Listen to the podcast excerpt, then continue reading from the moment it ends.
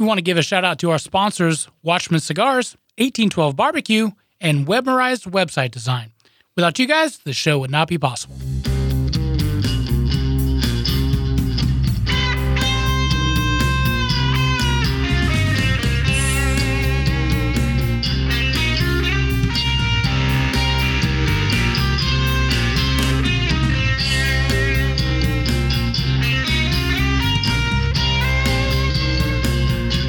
Hello, everybody. Welcome to a brand new episode of the Southern Fried Philosophy Podcast, where it's our take on life, liberty, and the pursuit of gravy, while you, the listener, are getting a degree in common sense. We are broadcasting from the Blue Collar Motorcycle Company studio right here in beautiful Concord, North Carolina. I'll be your host, Biggin, and how about you? We've got a great show lined up for you as always. But before we begin, let me introduce you to the second half of this flaky biscuit.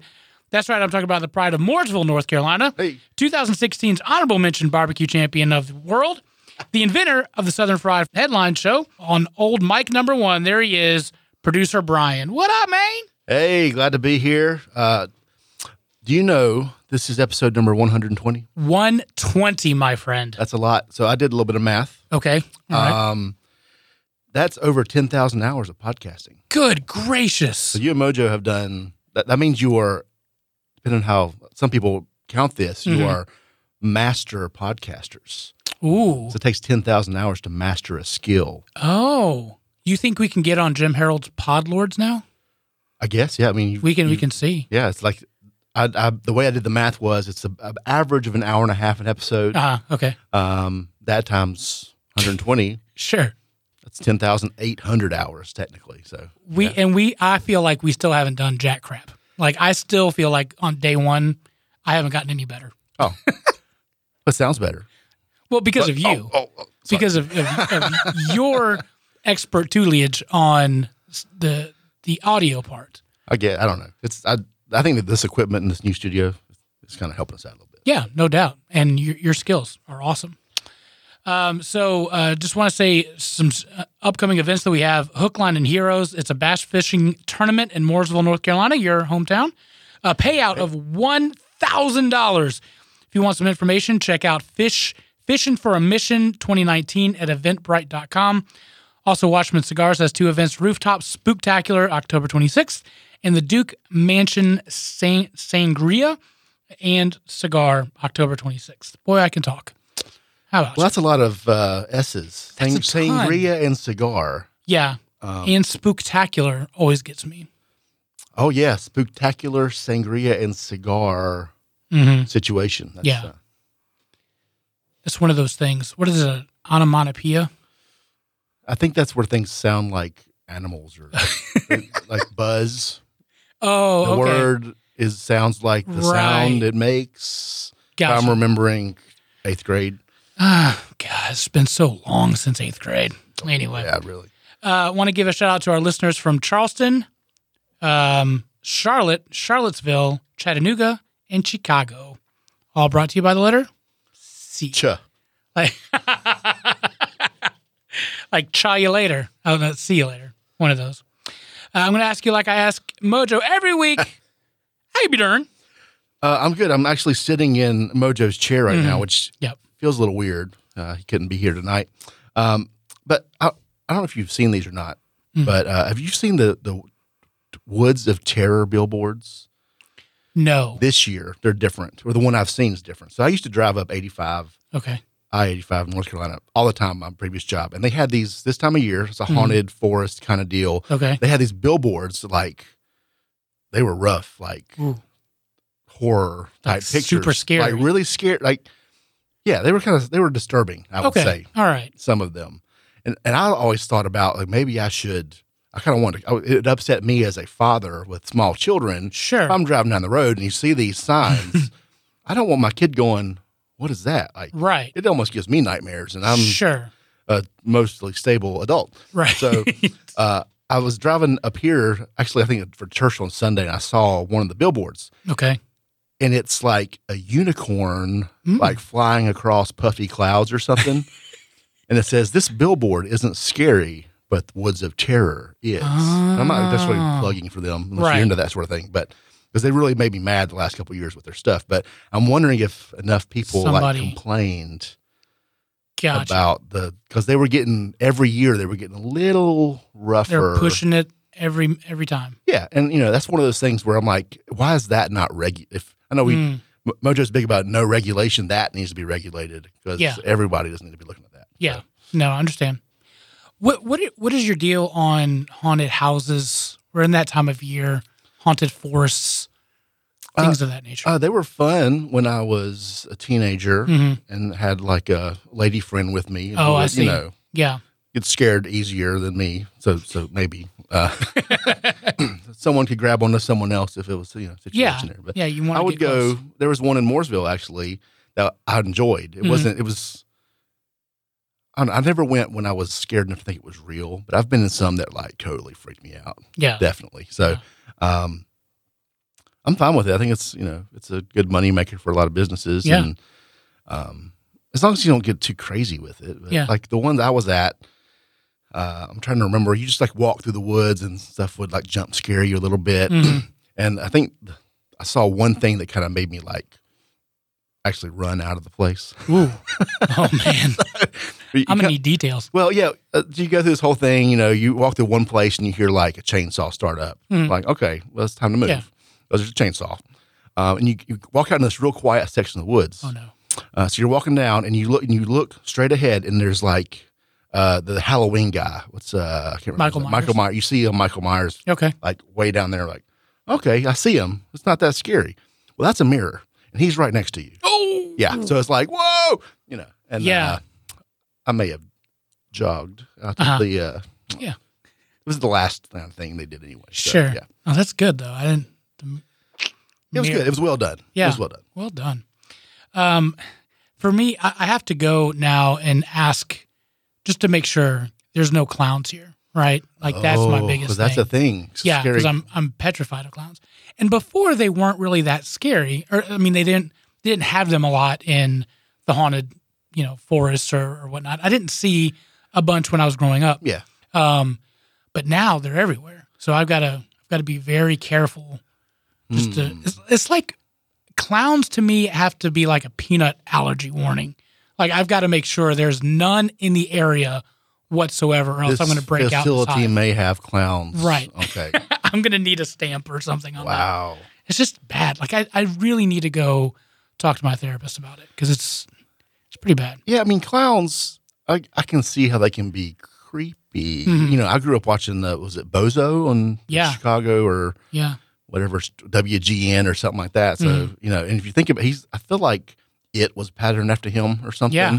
Yeah. Look at the red, and there's just like, uh. Uh, so I don't have any particular. I mean, I I get it. Like I don't like scary clowns, but Right. regular clowns, eh, whatever. Yeah, they still they all to me they could turn at any moment to become said scary clown, and then I'm like I'm out. So Yeah. Then you got what the Joker movie out now, which is Yeah.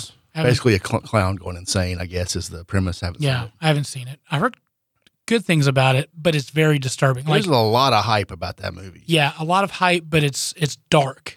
It's a good dark movie, is what I've heard. Hmm. I don't know. Who knows? Um, I, I will say one thing that is not dark is quilting. Unless there's black fabric, I guess. Oh, maybe. Goth quilting is that a thing? I noticed that uh, going to take uh, foster kid one to school today, there's been signs for quilting shows. They're they're having one up by High Branch Brewery, you know that whole Gibson Mill area, whatnot. But like, I know it's kind of a Southern thing, not just a Southern thing, but but a lot of Southerners love to quilt. Like old grandmas love to quilt. When was the last time you said to yourself, I desperately need a quilt? Um, I I don't know that I've ever needed a quilt. Yeah. I've liked having them available though. Yeah. I don't, but just why not get a blanket instead of a quilt? Why a quilt? I I don't know. They they tend to be. I think they're more comfortable. They're almost like a comforter, like on your Ooh. bed. I Mm, think, but the ones I have, or the ones that have been made for me, yeah. I've always I don't know. They're, they're cozy. I don't know, and I'm not one that I don't have like a one of those blankets that doubles as a shirt. What do you call those things? Uh, had like a hood in it. I forget what it was called, but it was Oh. a snuggie or Oh something like yeah, that. Snuggie. Got you. I'm not a, I'm not one of those guys. I, Yeah. I can't have my feet covered up in the bed, you know. Seriously? Yeah. But uh not at first. When I fall asleep, they end up in there. But that's a different topic, probably. Wow. Yeah, we're gonna have to write that Yeah. down. That. Uh, I don't know. I like them. Actually, we, we got one as a wedding gift from Mhm. one of my wife's friends in Pennsylvania. Right. She's she's way younger than me, probably. She's Sure. you know, she might be thirty, but she made us a quilt. It took like a year. Yeah. Apparently, it takes a while. You can't just like put them in the oven and pull them out. Right. But yeah, quilting show is something I don't really understand. No, I don't. And there's so the, the different patterns, and people spend a year on it. I'm just going to go down to Kohl's and get a fuzzy fuzzy blanket, and then just enjoy that. Like they, they sell them. Is there like a really high market for quilts? maybe I don't. I don't know. I'm sure you can buy other people's quilts. It's like you go to a barbecue show and you get to sample barbecue. Right. You get to take like a little like uh, doily quilt home with you or like a coaster or something. I don't know. Like it fascinates me just the people that spend all this time on a quilt. Who has that kind of time? Is what I want to know. Yeah, Because no, I grandmas. do not have that time. And No. then apparently some young people. Yeah, some young people. The- that's their deal. I think we need to go check this out for the show. That would just be fun to, to go. That- yeah, that, that's a, definitely a thing we could do. We take our live rig down to a quilting show Right. and interview some quilters. Yeah. Take some pictures, maybe. I mean, if that's not radio gold, I don't know what is. man. Yeah, we better might might need to hit Southern Strain first, but great idea. All right, so let's go to some wacky news brought to you by uh, 1812 Barbecue. If you need a fantastic catering gig uh, with some fantastic barbecue and impeccable sides, check out our friends at 1812 Barbecue on the sponsor section of our website. All right, so here is breaking news. Uh, amid the fury of new prohibitions signed over this weekend by the governor in, in California, no furs, no circus animals, no smoking on the beach. There's a new California law that lifts a prohibition. You can now eat roadkill. Yes. Legislation sponsored by Senator Bob Archul- Archuleta of Mon- Montebello allows drivers who fatally strike a deer, elk, pronghorn antelope, or a wild pig can now take the dead animal home as long as they apply with uh, within 24 hours for a free quote wildlife salvage permit. So this those animals is very limited. Just those animals. so if yes. you hit a duck, you can't go home No. and make duck, duck No. confit. No. Hmm. Uh, the new law also allows salvaging, uh, such salvaging by people who happen upon recently dead animals on the road. Okay. this seems like it's happening in the wrong place, right? right. Because of all the places in the world where you think about Bubba's going to go pick up the deer off the road, Right. it's not California. It's not California. I know there's some hunting. Actually, I know a friend of mine that moved to California who's a good old boy. So Mhm. there- he's, he's out there and he might go for this. right. but this seems like a Texas law or Montana law or Alabama, sure. Yeah. Georgia. I mean, this is like southern.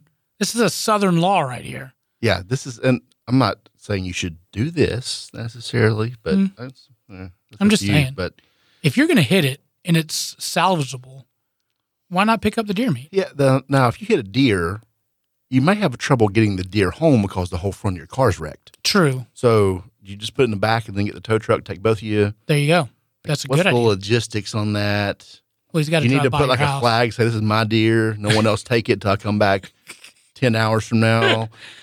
Yeah. And then the fact that it's 24 hours but after it's been damaged. Like if it's been laying in the road for more than like an hour, I feel like questionable. Like 24 hours? Yeah, if you're in like what's that desert in California, Yeah. and you you know uh, maybe they don't have any Mojave? wildlife. Yeah, there's Mojave. There's that one. Yeah, there's like Death Valley in California. Sure. But uh, like ten minutes, that thing's done. Right. Right. Yeah.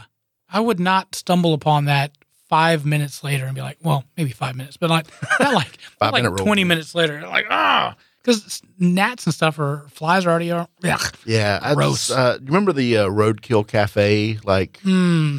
I think I'm pretty I hope it was a parody, but there was like menus online and T-shirts you could get. Right, This, yeah. uh, this just reminds me of that. Yeah, From the but now you can actually do it. They said that uh, it's the law is going to go in effect into 2021. with the launching of a pilot program that includes the creation of a mobile app that requests the permits that way. Huh. I mean, if you don't do it via a mobile app, you have to do you have to go stand in line for said permit? Yeah, what, at what's the, regulation DMV? for that too? Like, right. if you just say it's been 26 hours, Right. pick that thing up. Are they going to have like troopers or like wildlife officers Mhm. just kind of scouting Uh-oh. out the, Yeah. the carcass? Oh well, it's been too long. You know, got my stopwatch out. I'm not saying it's like my uh, Haverty's what's it like the stain protection plan that I have your that car- says you only have like 30 days to declare a, a claim. I'm like, uh, yeah, it, get your happened- furniture reupholstered. yeah, it happened four four months ago, but yeah, it happened 30 days ago. Yeah, now I can see if you know if you're if you hit like a an eight point pointer, twelve point, like a deer, Yeah. like a trophy deer. And Yeah. Like, oh yeah, I totally uh, took that one out myself, Mhm. and you take it to the taxidermy. Yeah. in your busted vehicle that you just. The 1812 barbecue story started over 20 years ago when Eric and his dad started entering local barbecue competitions for fun. During that time, Eric, a United States Marine, has traveled all over the world picking up flavors and techniques that today is the unique flavor of the award winning 1812 barbecue. He has honed his craft to bring you fall off the bone pulled pork, mouth-watering ribs, and finely crafted beef brisket.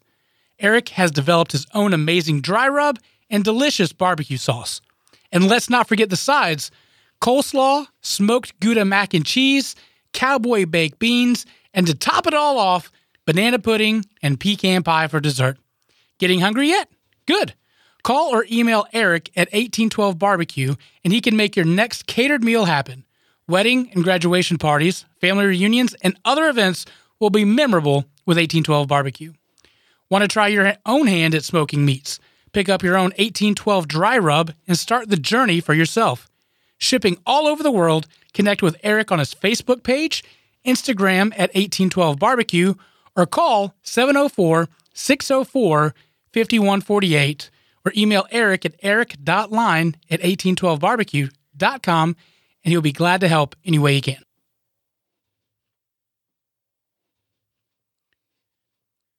All right. Um, we talked about this last week. We talked about uh, drive-ins and who has the slowest drive time. We said Chick Fil A had the slowest drive time, but now there are cities banning new drive-throughs. Uh, drive-through windows at fast food restaurants, banks, and other businesses have long represented the convenience for which American businesses are renowned. But the ease of idling in a vehicle while waiting for your order is now associated with another development climate change. Dum, dum, dum. As a result, some communities across the U.S. are banning the drive throughs, citing the additional carbon emissions that are released. Minneapolis this summer banned the construction of new drive throughs, while officials in Long Beach, California, have imposed a six month ban while they do a study. Similar ordinances restricting or prohibiting fast food windows have now been adopted in communities such as Creve Coeur, Missouri, I've lived there, Fair Haven, New Jersey, and Orchard Park, New York. Minneapolis cited air pollution from idling vehicles as a major factor for the ban on drive throughs, along with litter, noise, and the potential of vehicles blocking sideways, which can increase the risk of a pedestrian accident. So, what say you, banning drive throughs to reduce carbon emissions? Well, I mean, folks are just going to go to a different drive-through if there's no drive-through at the restaurant. It's not going to stop people going through a drive. I mean, if you ban all drive-throughs, that Mhm. might be a step in a direction. I'm not going to say what's right or wrong Right. on that front.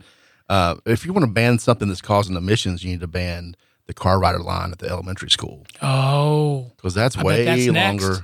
I bet that's Be, next. I don't know the solution to that problem either, but Parachuting them in. mm, like sh- shoot them out of a cannon. Oh, yeah, from your work. home. Yeah. It's just yeah, because I I sit in those every day, and no, I'm not turning my engine off because I'm No. listening to a podcast or something. You're right. We're editing a podcast. But this is, I mean, I, this seems ridiculous to me. right. And it's just a few towns. Like, that's not going to do anything, y'all. Yeah, and I think we've talked about it here before. America, as as advanced as we are, I mean, everyone has a car, and we're putting all Mhm. these emissions out. We're not probably the biggest culprit of Mm-mm. this pollution slash air pollution thing. Right. Yeah, maybe it's a bad. There's a human effect. I think that that's a thing on some level a small. Mhm. But the planet gets hotter. The sun's actually actually. I was listening to a podcast. It was a kids podcast for this uh, maybe two days ago, and they were talking about greenhouse gases and emission, Mhm. and the planet was hotter like millions of years ago. Mhm. And then, like, the, it naturally cooled off because Yep. of the carbon dioxide and oxygen plants and all that sort of thing. But they said the sun's actually hotter now than it was then. It's just it keeps getting hotter, Hmm. which is a factor that I haven't heard anyone talk about before. No, I haven't heard so, that one you either. know, so global, it's literally is global warming. Not man-made It's global warming. it's solar. It's the sun's going to go supernova and burn us all out that way. So that's going to be some serious warming. But there's, I mean, there are there is more emissions. There's less plants. All you know, that's all factors, I guess. But So is there is there going to have to be a a, a plot now to cool the sun down? yeah, that's what we need. See, coolest summer Just going to ship like a bunch of. uh well, they're already trying to make glaciers, so you know they're trying to fabricate glaciers. I'm not if Mhm. you've heard Yeah. about this or not. By the submarines. Yeah, my thought was, you know, you just get if you have like the Yeti Corporation make giant Yetis, Yeah. and fill those with glaciers. You know, Duh. just scoop them there, and then they stay cool for. Like, I've made water this morning, and I came back this afternoon, and there was still ice in my cup. Yeah. Just do that. Put and- the glaciers in a Yeti cooler. yep, You're done. that's it. You saved the planet. Yep, you're welcome. The other uh, uh, the other intended uh, problems that this is trying to solve is also uh, health and trying to fight obesity. The less drive-throughs you have, the less fat people you'll have. Well, I, so I have a tendency to run through the drive-through after we record this show. hmm Would I go in and get the food if there wasn't a drive-through, and I would just go home and eat like Ooh, some carrots or something? That's the question. yeah. And the, I would, well, I probably just would not eat anything because I'm like, oh, well, you know, Taco Bell's right over here. Let me just sneak over Yeah. and scarf that in my 20 minute drive home. And I don't know that that would happen. That may be a real thing. That could, that could be a, there was a research published in S- Social Science and Medicine found obesity rates climbed uh, following a 2008 regulation banning opening or expanding standalone fast food restaurants through drive-through windows in South Los Angeles. So they banned it, and then people just still got fatter. So congratulations, America. it's standalone fast food. Does that mean like you put like combo, like you have like a food court drive through? No, I think it's just it's like you can't go in. You know, like the the cookout, oh, like, a cookout where a lot of ju- them you, can can't. or there's those coffee places where you can just Yep. drive to the outside. Yeah. Uh, yeah. There's a chain in South Carolina I've never been to that does that. Yeah. You have a Taco Bell. Yeah, speaking of Taco Bell, Mm-hmm. that's a that's a professional segue, is what we call that. um, apparently, I, I'm just finding out about this, but a New Jersey couple was suing, or they did sue Taco Bell Okay. because their five dollar fill up or five dollar cravings box. I forget the exact name. Oh, it's the cravings. This is about the Chalupa cravings box Okay. which is delicious. I've had it. That's my go to. But the advertisement said it's a five dollar like fill up, kind of like KFC does. It's a five dollar box. Yep. This couple went through the drive through. Um, it's five dollars. You know, there was about eighty eight cents worth of tax, but they ended up paying like a twelve dollar, like twelve dollars and eighteen cents for two of these five dollar boxes. So wait a minute, this math doesn't add up. So they've basically sued Yum, the Mhm. the conglomerate, um, for their two dollars and eighteen cents, because you know it, the commercials say at participating locations for a. Oh, okay. But apparently, this is in federal court for some like false advertising thing. the so to understand a a Taco Bell that they went to was not offering the five dollar chalupa cravings box.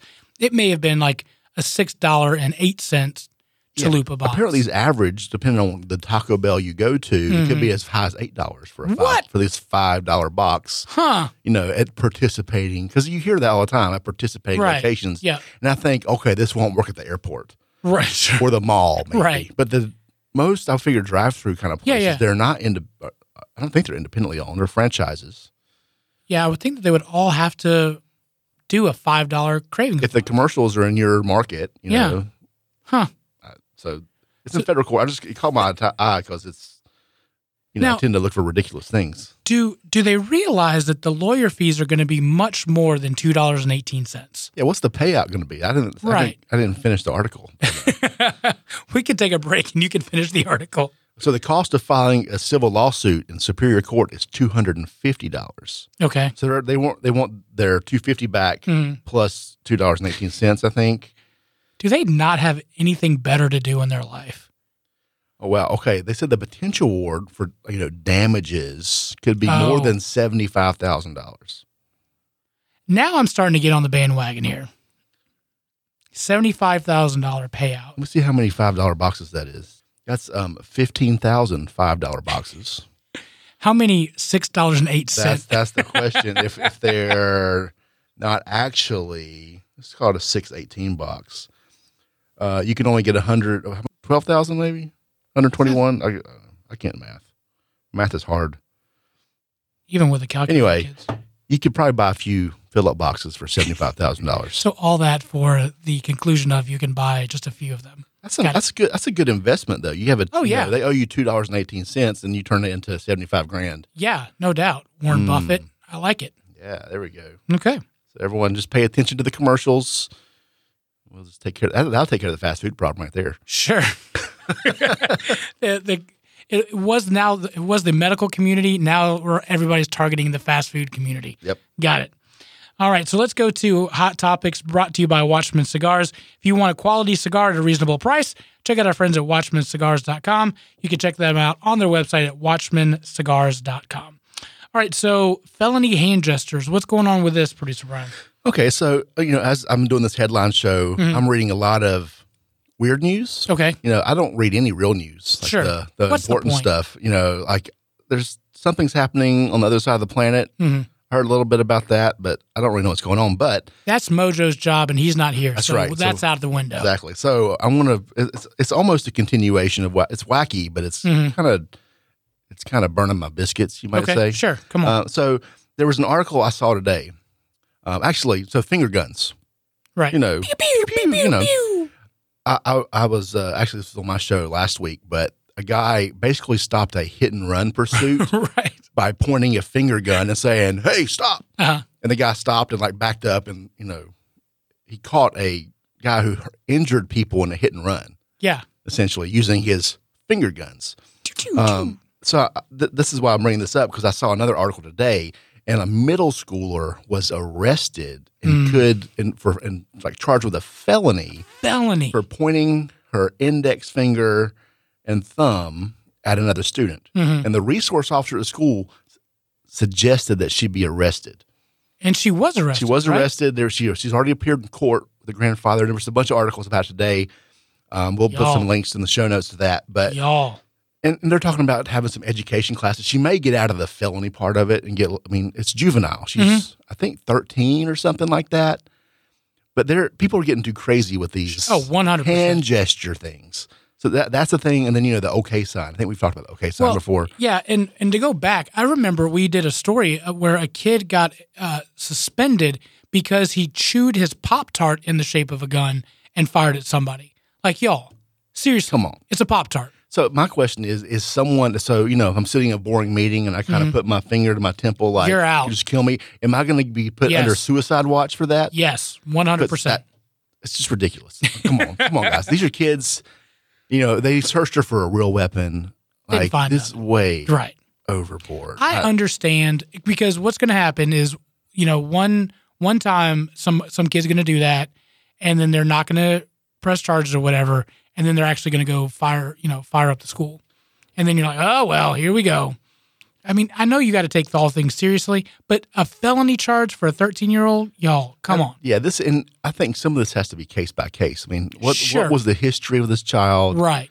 Was she aggravating other students? Was Mm-hmm. she, I don't know, did she bully? What was the, or was she bully? You know, there's all kinds of things that could Mm-hmm. Yeah. go into this. I think about like my three year old, you know, he pretends he's Iron Man. So he'll walk around the house and, you know, hold his palm up like Yeah. Mm-hmm. Iron Man does. At what point is that going to be constrained as a threat? Yeah, You know, I mean, hands up, head, don't use your head, people. This is dumb. And this okay symbol, yeah. so this one gets a little bit more. this one, I kind of this one, you know, this is the other side of it. Mhm. This guy, you look at the pictures, he's doing something he shouldn't be doing. Sure. You can see it in the photo. Yep. So he's it's like a kid's birthday. They're at uh, They're at Universal. Universal. He's dressed as a minion from the Despicable Me. It was the the the guy. It wasn't the was it minion. Gru? Oh, it was Gru. Right, right. Yeah. It was Gru. It was the Yep. the main character, I guess, of those movies. Um, and he's doing the you know the upside down okay, which Mm-hmm. we've we've as a everyone thinks is a hate sign now. Yeah. you know, and, and the way this is, the picture looks really bad for this dude. It does, Right? Like, yeah. Is he just like? Was he just resting his hand like that? You you can't rest your hand like that. It does. It just doesn't look right. Yeah. So Like- maybe he's he could it may not be a hate thing. It could be because you know when I was a kid, you did that and you got if you did it, you got to punch someone in the arm. Right. That's why I'm not looking at it. game. yeah, because you see, I've I've shown this to Biggin like three times. He's Right. not taking the bait. No, I got you. I got you. Hey, there's something under the table. Um, I think you need. To, um, Careful. It's a family show. but you but yeah, when you did that as a kid, it was a it was a game and you played with it. And then the it was it's an upside down okay symbol. Yeah. And somehow that got connected to white Yeah, supremacy. there's some white supremacist like hate crime Mm, guy used the symbol in public at his like hearing or trial or as he's being carted into prison. yeah. He held up this sign, and so everyone suddenly you're not okay anymore. You're a white supremacist Right. Because that's the W, I guess. Is that what we're looking at? Is that what that is? I'm not looking Okay, I'm gonna hold it yeah. high. Not, I'm not gonna punch you. I promise. All right. Uh, I thought it was Whopper. Oh yeah. Oh Whopper. Yeah.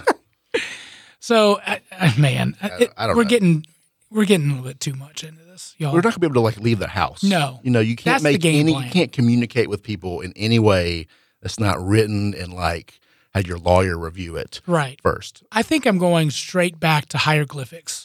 You know, I'm just going to use those, chisel it out on some stone. We'll go back to the good old days. Take him to the quilt show. oh yeah, I'll communicate via quilts. There you go. Perfect. There- That's it. You there have time to think about what you're going to say.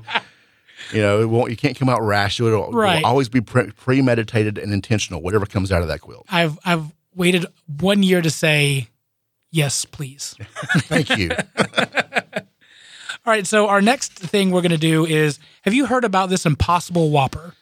I've seen the commercials. It is a fake hamburger, plant-based hamburger. Yep, not a hamburger. Burger Nope. King. It's a. I call that a salad or. Uh, a, So here is the the definition of said Impossible Burger. Okay, so our Impossible Whopper sandwich features a savory flame grilled patty made from plants, topped with juicy tomatoes, fresh lettuce, creamy mayonnaise, ketchup, crunchy pickles, and sliced white onions on a soft sesame seed bun. 100% Whopper, 0% beef.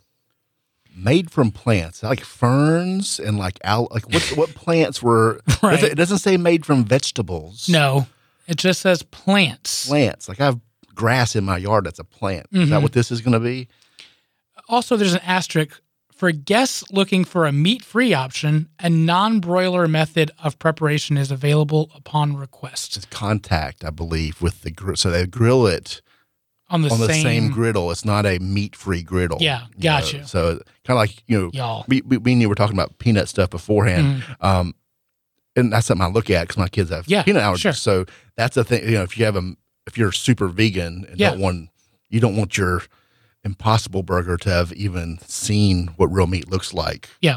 you know because it might upset your stomach So let we're going to compare the side by side comparison of the plant based Whopper versus the regular Whopper. And then I actually bought one, so we're going to go taste it. all right All right. i'm excited So, so do you have the? We'll, we'll read them out. I've got the Impossible Whopper. You bring up the regular Whopper, and then we'll go through the nutritional information of said burger or plant-based burger.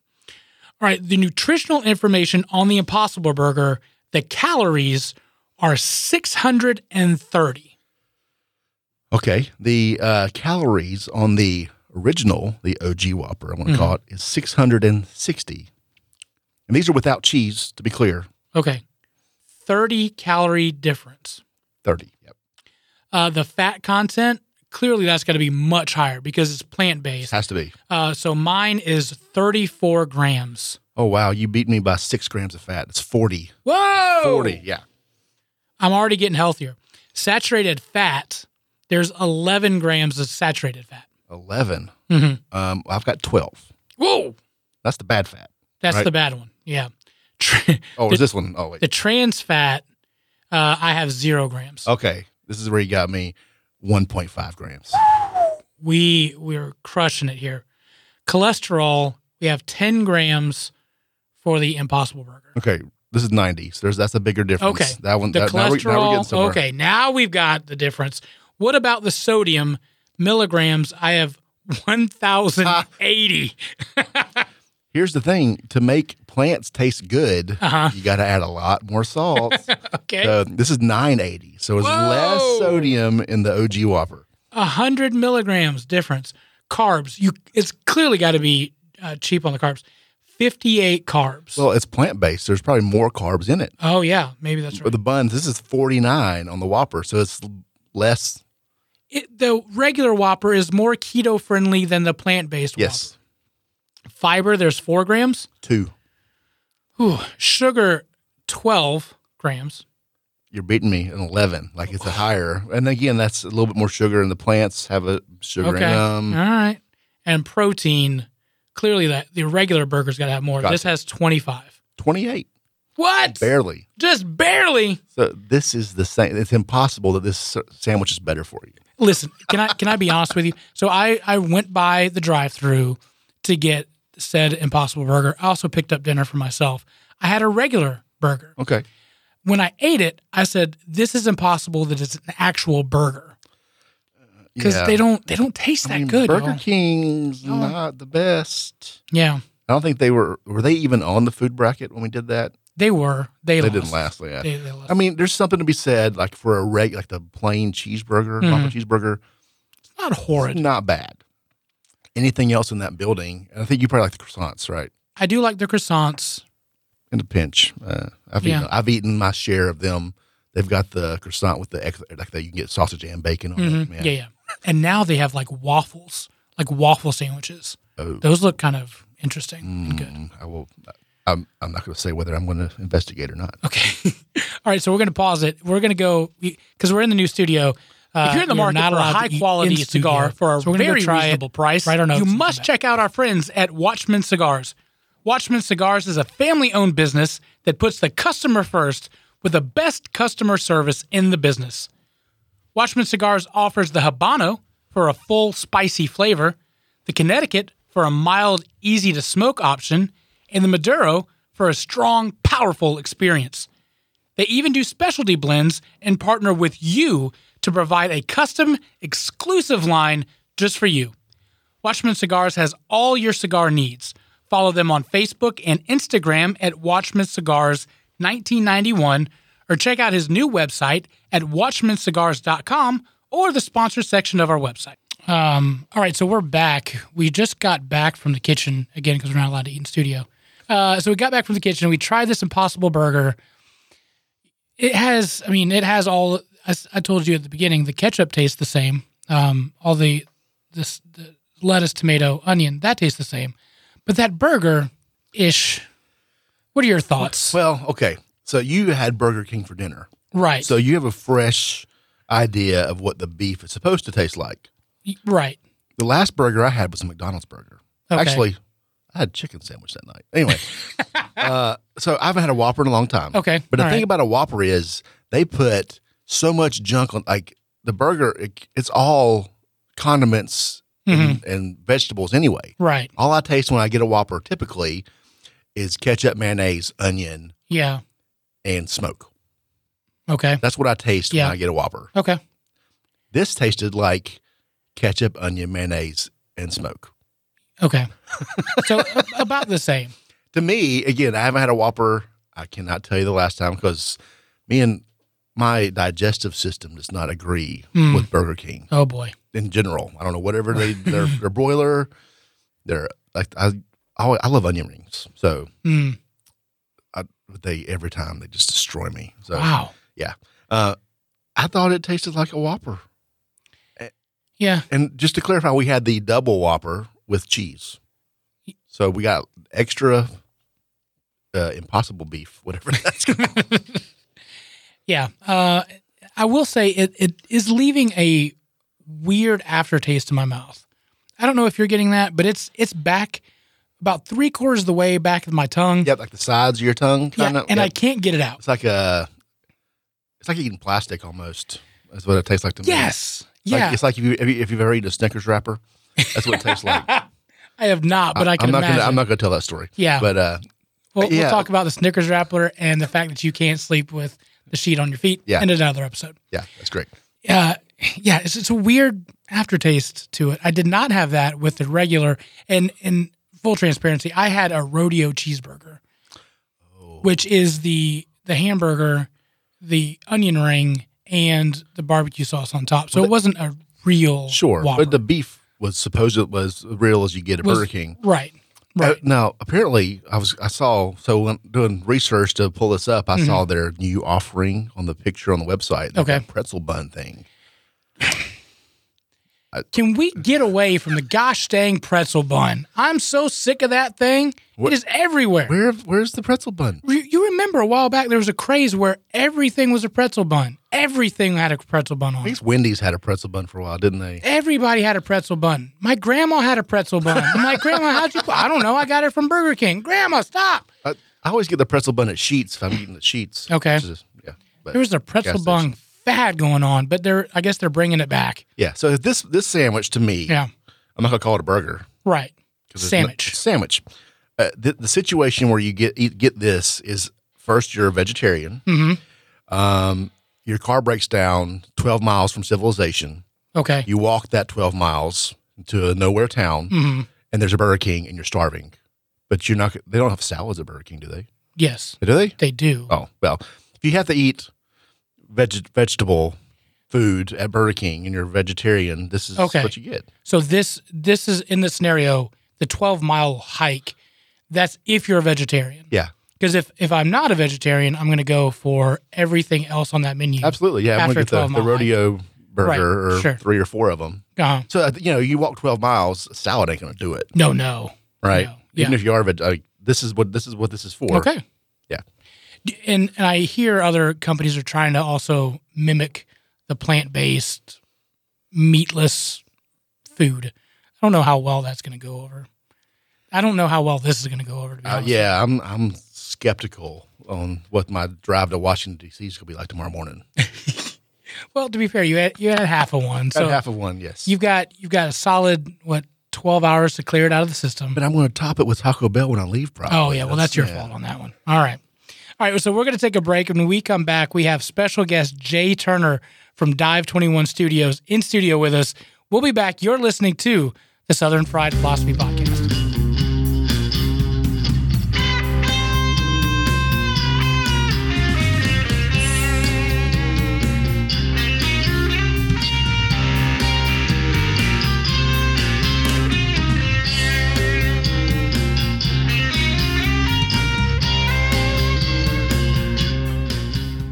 The views and opinions of Southern Fried Philosophy are not necessarily those of our guests, sponsors, or friends of the show, but they should be.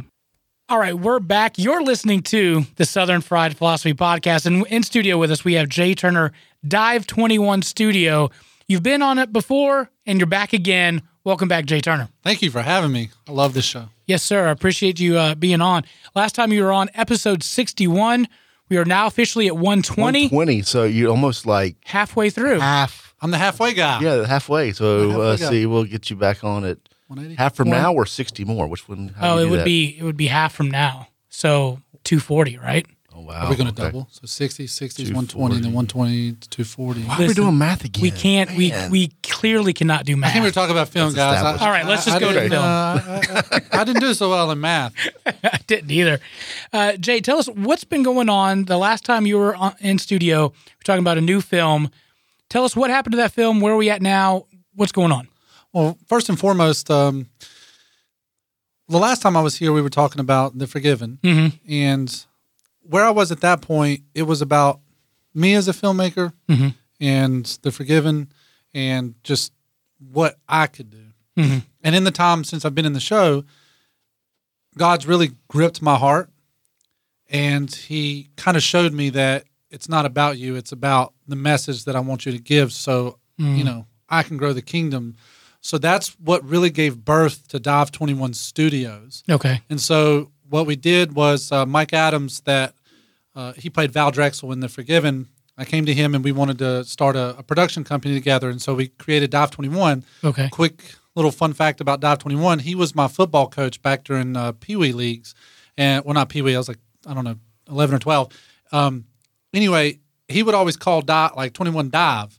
And Oh, I yeah. would opt out of it Oh. because I was a passing quarterback and I never wanted to throw, like hand the ball off. You know, so there was like that frustration. So when we were trying to come up with the name, he came up with Dive Twenty One. Brilliant, really defines you know our relationship. That The- you just you just bail out and and leave anytime he calls the Does play. what he wants Yeah, to do. Yes, Yeah. whenever I was like, okay, well, okay, they're man to man, we'll, we'll go run. You know, we had uh 42 belly option. That was that was our favorite play.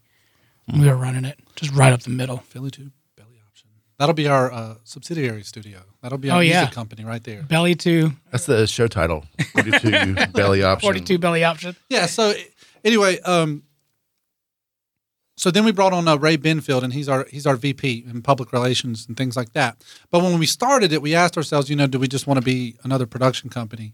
And we decided, you know, if we're, you know, the morals and stuff that that were found in this company in, that's when we decided, hey, we're going to partner up with as many local charities and statewide charities as we can, and give uh, uh, most of the stuff that most of the revenue that we generate off of our movies back to these charities.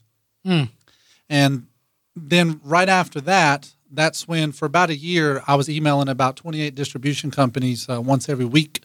And then finally, one of them reached back to me. Was like, "Can you please stop emailing us?" I was like, "Well, did like, did you take the time to look at it?" And they're like, "Actually, yes, we did, and that's why we're calling you."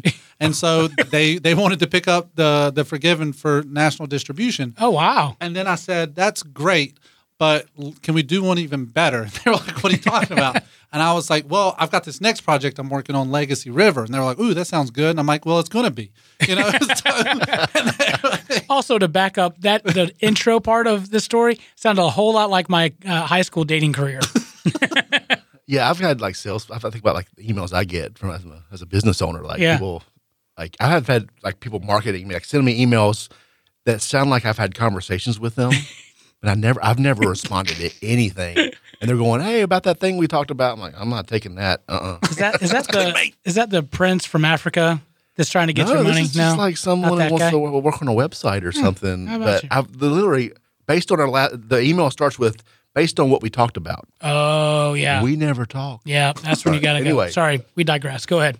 Legacy River. now I'm into that story. I want to No, so um, we were talking about Legacy River, and so I sent them the spec trailer, sent them the script, and sent them the EPK, and then they came back and they said, "Well, how about, uh, you know, what do you want to do with this?" And I said, "All I want is just a, a letter of intent to say if we make it, then you guys will distribute it." And then they came back and said, "Well, how about we do you one better?" What? And they're like, let's just put this as a two picture worldwide release deal. And I said, okay, that sounds good. You know, but inside I'm like, yes, you know? Okay. Um, and then we get off the phone and, you know, here we are. And then kind of months later, the, the distribution part is just a whole beast in itself and everything that all the what we call deliverables and everything that you have to break down the, the from the technical aspect of it, the, the file formats and you know release forms. I mean, it's just a it's a it took me about two and a half months to get everything, and I'm talking like eight ten hour work days um, to get everything to them. And then once I got everything to them, well, I hope they're not listening eventually. Yeah. Um, but Nobody's listening. It's That's just not, us. not a problem.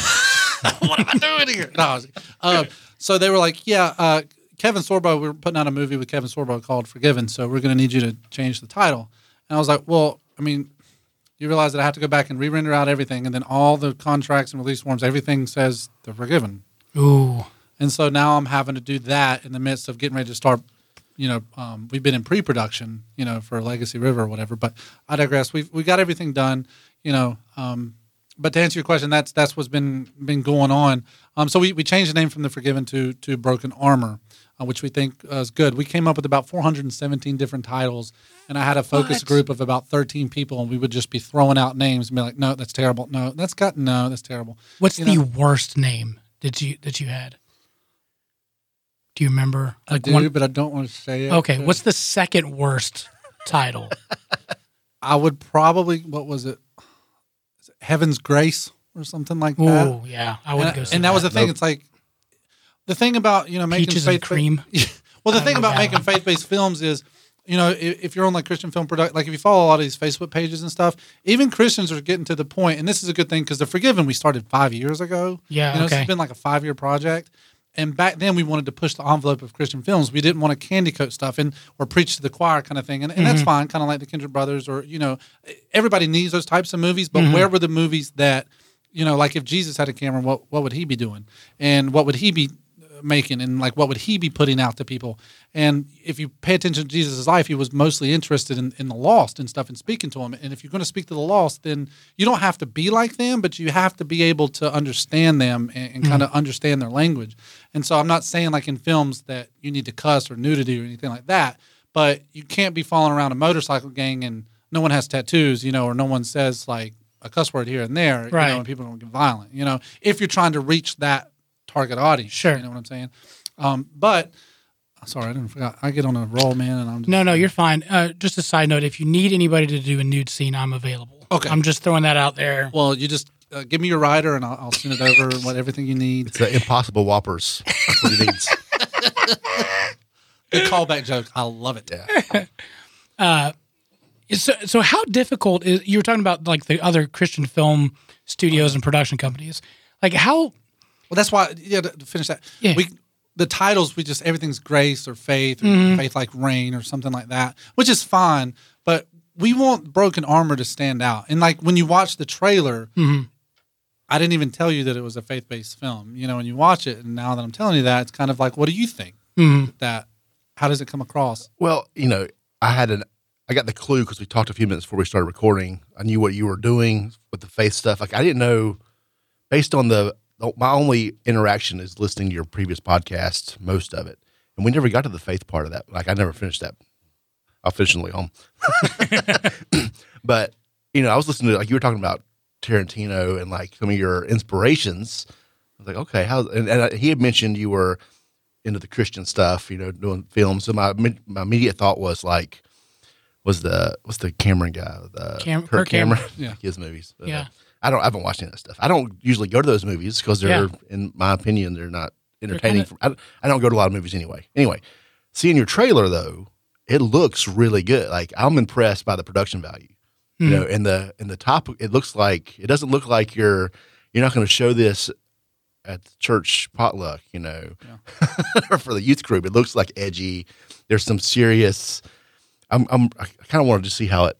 I want to watch it just to Well, see October how some twenty of the yeah next Friday. Come yeah on, well based on the the trailer, which was like a probably two minutes. Was it yeah, two? right at two. And we'll put that in our show notes. Um, yeah, well, we'll have a link to that absolutely. But I'm really curious, as someone who's in very involved in the church, some of the issues you were tackling, like how do they resolve that? Like I want, I need to know just so I can. And see, that's the other Put it in thing too handbook. is is when we were writing that story, I always, as a director, I just make the choice that I have what you know what I think and what I believe, but I make it my goal to see what the opposing viewpoint is, and I put that against each other in the film and let the audience decide. I never try to push my viewpoint on anybody, and I leave it open ended because I want people leaving the movie going, "Well, what would you have done?" Why did it? And then you create a debate, and that, in essence, is what film is supposed to do. Stories are supposed to grow; they're supposed to entertain too, but they're also supposed to grow our psycho, like our psyches, and Yeah. and grow us as human beings. The ones that make you think are always better than just the that stuff blew up and it was cool. Yeah, and that's Yeah. the thing. So in today's time, you know, and, but when I made this five years ago, you know, church shootings, uh, public shootings weren't as prevalent, and now it's getting ready to come out next year. It's I imagine it could be kind of controversial, especially the guy. We don't shoot the church up; they just rob it. But this guy's pushed to a corner to where he has to he has to find money in order to save his daughter's life. And that was the other thing too. I just didn't say he has no money. He actually goes to the insurance agent and they explain to him, I went to an insurance agent in real life and said, okay, if this was a situation, how would you be able to say no to this guy? Yeah. And it's like, he mm-hmm. told me, I'm like, okay, now I'm putting you in the movie. He's like, what? Now I'm like, yes, you're going to be in it. And that's exactly how I did it. Very authentic. authentic. Yeah, yeah, authentic. Yeah, words are hard here. Yeah, um, definitely. I think words get sucked out when we come into the studio because I have them It's before. the it's the soundproofing. that's what does it. It's wordproofing. Yeah. Sorry, I didn't go, I'll go off on tangents. all No, the no, time. man, you're you're completely fine. Welcome to Southern Fried Philosophy. So how hard you're talking about the production company and keeping like your focus the focus, or uh, in ch- churchese we say, or Christianese we say, keeping the main thing the main thing. How do you keep focus on what you want to do and and strive to keep hit hit your morals and not bend to break those, but still be able to push the envelope and make quality product? This is a constant battle because the films, the films I grew up on actually were like White Heat and James Cagney, um, and, and more of like Humphrey Bogart type stuff. Uh, and then I kind of grew into John Wayne. And then about 16, 17, that's when I found Quentin. And then when I went to college, that's when I found John Luc Godard and Kurosawa and all these other John Boorman and all these other 60s and 70s, 80s directors. And I'm drawn to the crime drama. Like I, I, love pirates. I love you know the gangsters and and the westerns and the outlaws. And I'm just drawn to that honor and crime and that mm. you know morality, that fine line that you have to walk in your, your, your moral compass between violent men and people that are actually compassionate. You know, like a Clint Eastwood movie, movie in a, for a few dollars more. He's playing both sides. So technically, you look at that character and he's like, is he a good guy or is he like because he takes mm-hmm. after the little guy, but he's you know shooting. So yeah. you don't know. Vigilante. So that, yeah, and that, that moral conundrum. And then, and that's the movies that I started out making. I got my first camera when I was 10. And then the first couple of movies I made were not faith based. And then my mom is like, why don't you do faith based movies? I was like, hmm. And then ever since then, I've had to balance that out. And it is, I never want to feel forced to, like, well, this is a faith based film, so you can't have this in it. And I don't, mm. an artist should never feel like he's got, you know, like a mummy with all this bureaucratic, you know, religious red tape wrapped mm. around you. Cause then you're not going to make a true film, you know, and it's just, it's more just agenda really that you're putting out yeah. there. So the basis of what I do, I have in order to combat that, um, I have a couple of people that I trust as I'm writing the story, and they're like my soundboard, and I'll say, okay, so we're gonna have this scene, and this is what I want the characters doing. And then as I'm just like coming up with it off the cuff, you know, developing the story, I'm like, and then this guy can do this and this, and then like, mm, what's the point? Mm. And then I'll say, that's a good point you know and it's mm-hmm. like okay what are you trying to do what does this mean and, and then they they keep me close to what the the moral of the story and what the theme is you know and that's what really helps me mm. walk that line um, you know to johnny cash it you know so to speak. So it's just having a group of people that you tell what you know just keep you in check basically. Nice. Um, and and i just let things out and then they just kind of chop off what goes past those boundaries and stuff and try to contain it if that makes sense. Yeah. No that's got to be a, a, huge responsibility on their shoulders too to say you know that's too much it is gotcha mike adams does a really good job and now that we have ray benfield uh, on board he's he's amazing too um, and then uh, I've uh, one of my close friends, Jason. He's actually a police chaplain, and he started his own charity, Springs of Hope, that, that works around like PTSD and like um, military and fire and police and all this other stuff. Hmm. Um, and, and, he's a straight shooter, and he's Literally. a really good sound. Uh, right. Yeah, he's a really good soundboard uh, to put stuff off, and that's what it's all about. You know, because it, it, takes a village. I can't sit up here and say, you know, this film is all mine. Hmm. You know, a, a director, you're supposed to facilitate uh, everybody's talent and what they're good at. You know, it, it's a film by this or a film by this, but you know, you're in control and you make the creative decisions, but that doesn't mean the creativeness in those decisions are always yours. Mm. And as long as you give credit to those people, then that's that's what it's all about. Yeah. So. You said so you, you have your own production company, so you don't. Mike and I. Yeah, well, the two yeah. of you, yeah. partnership. I'm assuming. Some kind. Yeah. so the there's not like an outside source saying, "Hey, you can't do put this in your movie," or you need to do it a different way. Not in the beginning, but now that we have distribution, there is. You know, so it's if they know everything that we're doing in Legacy and they've they've approved everything because mm. um, they read the script and all that stuff before they they signed it. So. Yeah, if I just take out a scene and then put something else in there and then try to sneak it in there, that wouldn't be too good. But for them, it's a business, so they're going to go, okay, we're going to target this film to these groups of people or this you know target geographical location and stuff like that.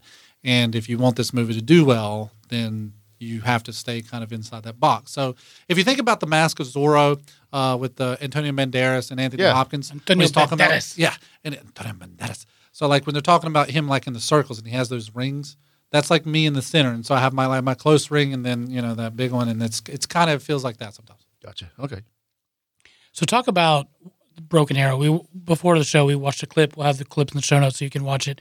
But those that are listening, that are driving, that may not be able to hit play, Cool. tell us uh, a trailer of Bro- uh, Broken Armor. Uh, Broken Armor is about Tristan Harris and his daughter gets a glioblastoma, which is a type of brain cancer. And when they find that, they have to act immediately. You have to have surgery to remove it immediately. This is not one of the things that you can sit and wait. Okay. Well, he goes, the insurance says that they can't pay for it because the tier, and I didn't know this until I researched, like I was telling you, there's tiers of insurance. And well, this is five years ago. I don't know if it's changed. Um, but there's tiers of insurance, and the tier of insurance that they were in didn't cover the actual cost of that surgery.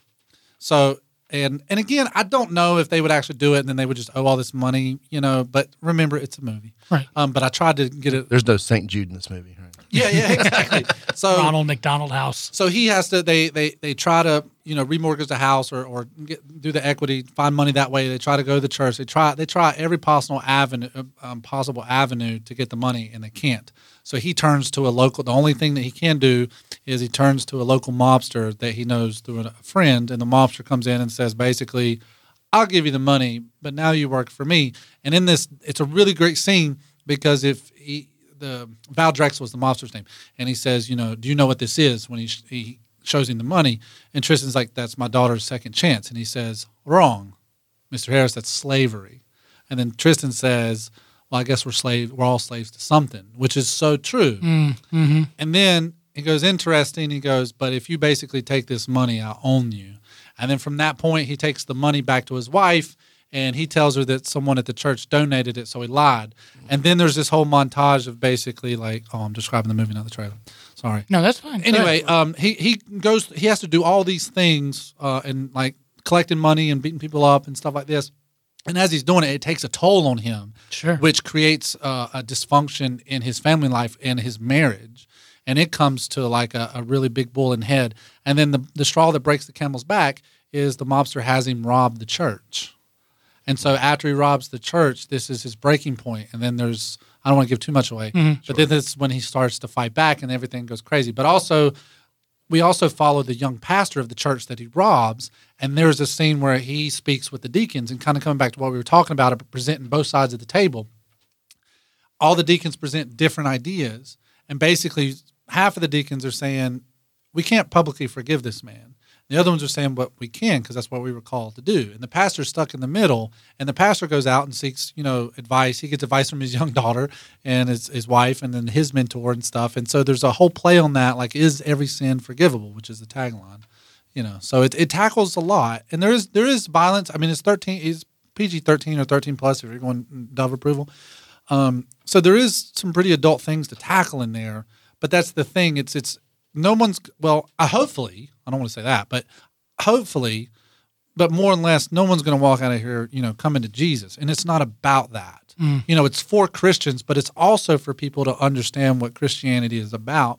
But it's also just as people, how do we deal with things like this, and, and do we don't always know someone's side of the story and what what's really happening? So Yeah. there you go. Sorry. Yeah, that's really No, no, interesting. that's That- I- fantastic. that that- you, you, I was, you know, I saw a trailer and went, oh, okay. Now I want, I really want to see how that's resolved.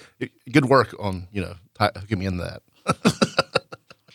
Uh, so when when are- is that going to be out? You talked a little bit about October 25th.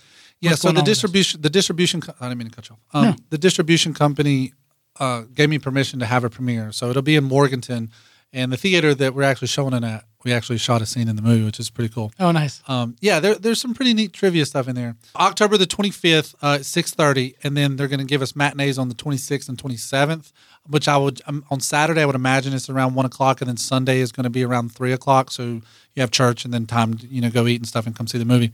Um, but the interesting thing, and this is going back to the charity part of Dot 21. Um, so we partnered up with three charities up there: Burke United Christian Ministries, the uh, the Meeting Mission Place, which is a women's shelter, battered shelter, and stuff like that, and then we have Springs of Hope, what I was talking about my friend Jason. Um, but on the 25th, we're going to be taking canned food items, winter coats, and children's toys that people can come and donate. And we'll be on site at five o'clock taking those. And then people can, I won't be there Saturday or, or Sunday, more than likely.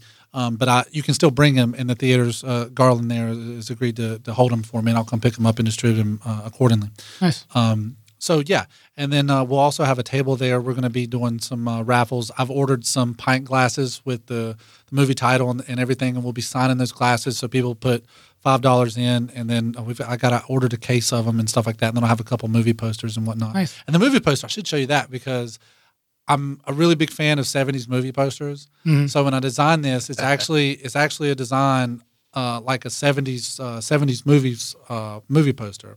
Nice. Um, Oh yeah, that's like uh, oh man, what's the guy from uh, with the mustache from the eighties? I'm thinking about when I see this. um, that's uh, not appropriate. Uh, I forget the name of the, the Death Watch or that Yeah, yeah, Death, the Death Wish. Death Wish Charles guy. Bronson. Yeah, yeah. I, I want to see. I, that's what that looks like. It's Charles Bronson a little bit. Nice. um, so all the stuff that goes into a movie. You said this started five years ago. Wrapping it up. Now. interesting story. So, um, I took um, I, I was in the military, came out, and uh, took some time off, and I actually became a golf pro. I was assistant golf pro at Rocky River Golf Club. When I got out of the military, I spent about eighteen months uh, practicing and practicing and studying, and then I, I got my PGA status. And I was sitting in the club shop for about. I'm, I've been working on this for 18 months, and here I am at a really good course at that time. I don't know if it's still operating very good, um, but anyway, um, I'm sitting there for about two months. I'm like, this is not what I want to do. And so I called my mom. I was like, I don't want to do this. I really want to make movies. And she's like, Well, do you have any money saved up? I was like, I don't know. I've got about a month, two months worth of bills I, I can probably cover. Yeah. And then so I was like, Well, screw it. So I quit. I went home. I wrote the script, and then I got my grandpa's like two hundred dollar camera because I didn't have this camera back then, and I, I got um, his two hundred dollar camera. And I went out and I filmed like a spec trailer, and then I took that, and then I went out and, and raised close to like twenty grand to to make the movie, Holy and then cow. made the movie, and then afterwards I was like, I don't want to work for anybody again, and that's when I started my business and started doing that. So you know, I took a leap of faith, and, and God's really kind of carried me throughout, and so here we are. What's some of the, the hardest thing? Obviously, you write the script, then you got to film it, produce it.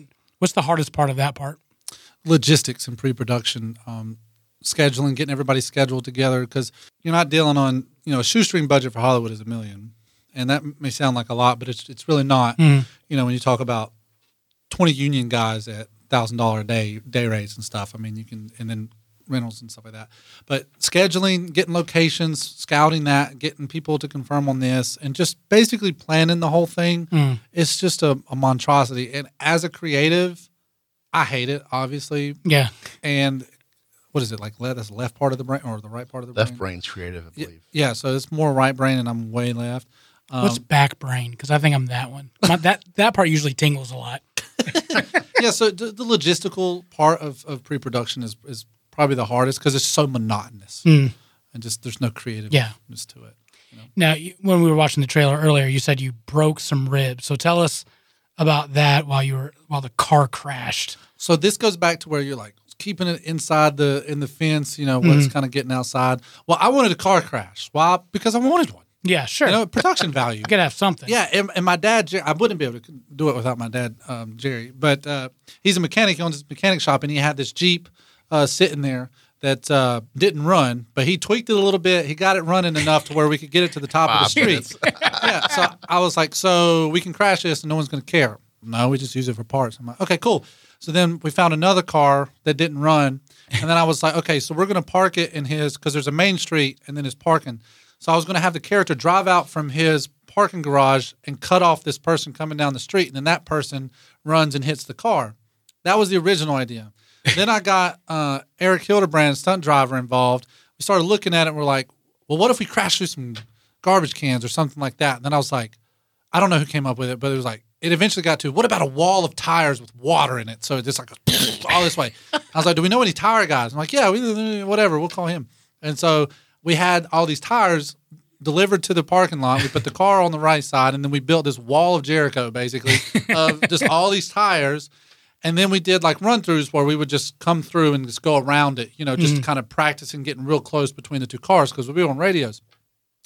The original plan was for the Jeep that I the, the hit in the car was to hit at 35 miles per hour. We hit it at 53. What? Yeah. So the night before, we had storyboarded where we wanted all the cameras and, and coverage and stuff. Well, the night before, I'm sitting out uh, at the production house on, on the lake uh, that um uh, Lake James Realty got us Really, uh, thank you, uh, uh, Polly Ledbetter. Um, so we're sitting on the back porch. It's like 11, 11 p.m. at night, and I'm sitting there talking to the sound guy and the DP. I'm like, you know what? I think we should put a camera inside the car. And Sean looks at me. The DP is like, uh, no, you're not paying me enough, you know. And there's no insurance on this thing, you know. So I was like, Talk to your insurance guy. He said no. I was like, but you know, how awesome it would be. They're like, yeah, it would be awesome, Jay, but you know, I don't want to die. Right, and I yeah. was like, but it's for the shot, That's always bro. the, the, thin line. yeah. So I was like, you know what? I'll do it. So we got in there and prepped. I I got a pillow, uh, a pillow, and I two bungee cords that I strapped around my mid waist, and then I got a towel and wrapped it around That's around gonna, that's gonna stop it. around my neck. And um, my mom didn't know I was doing this, and so well, we sent not. we sent her off to get some food for Crafty or whatever. Mm-hmm. And um, anyway, I get in the car. I'm getting in the car, and we go up and we're like ready, ready. And we get down there, and you can hear me in the camera like going, "Slow down." we crashed through that. Bam, hit it. And in the behind the scenes, and I've got it in the behind the scenes footage. Um, you can hear me as soon as as soon as the car hit the other car and settled. You can hear me go, "Oh!" And then you hear Eric, the stunt driver, go, You're all right?" and I fall out of the truck. But I had we had the street shut down. We had fire and paramedics on standby, and then the paramedics came over there. And my dad was like, "You're all right. Everything's good." Yeah, rub some dirt on it. It- It'll be fine. Yeah, he's a paramedic too. So this was uh, this was at I think eight thirty or seven thirty in the morning. We didn't wrap until about one one a.m. Mm. And so the whole day it just gets worse and worse. And the more I laugh, it became a running joke for everybody to see if you can make me laugh, you know. Right. And then later on that night, I just end up passing out and I wake up in the hospital and I've got two cracked ribs. Yeah. Oh my gosh. And then in the shootout scene in the movie, we uh, we use wax tips for the bullets, like to keep the gunpowder in. First shot, first take of it, about 120 feet away, I got shot with a 45 caliber, um, the wax tip coming from a 45 caliber rifle right in my leg, oh my and I had to go through that whole scene. And then after cut, I got up and I'm limping, and you can hear my dad in the background going, "That boy gets hurt more than anything." So I've never heard of a director doing his own stunts before. That's I mean, Really? that- I mean, I, I mean, I don't follow the independent film scene, but I mean, I guess it, I don't know. I never thought about it. I mean, because you hear actors doing it, but I don't know. I've never thought about that. that's pretty uh, interesting. dedication. Maybe you should have one of the actors do So, it. so while while you were setting up that scene, you're talking about you know stacking stuff up. There was this movie. I forget what movie it was. It was a parody or something. And like, there's a scene where they said, "Well, oh no, they, they just told us to walk back and forth with this pane of glass the whole time." And eventually, like at the end of the movie, it pays off. You know, something comes through, breaks the grass, hits like a boxes of chickens are everywhere. Like they they set that up in the very beginning of the movie. We're just supposed to like stand here to stack these boxes. And then, and, you know, then something happens like an hour later. It pays off the joke. But that's what I'm thinking in my head when I talk about the tires stacked. Is this whatever parody movie was? I don't know. that that moment when I was I had tires ordered, delivered, and stacking. That's the one moment that I've felt most like a director. Not you know, not releasing movies or being at a premiere or anything else like that. Getting tires delivered and stacked up. That's what did it. It's for for a car wreck. That's I mean for independent filmmaker, you know, like this is really cool. It's a big Yeah. time stunt. Yeah. Right? Oh, I mean it was Nice. it was good. So if people can't make it uh, to Morganton on um, this when this gets released Friday, this Friday, Saturday, Sunday, where can people see the the movie? Right. So the best thing that I can tell you is to like us on Facebook at Dive D I V E twenty one Studios, all one word at Dive twenty one Studios. Like us and follow us on Facebook.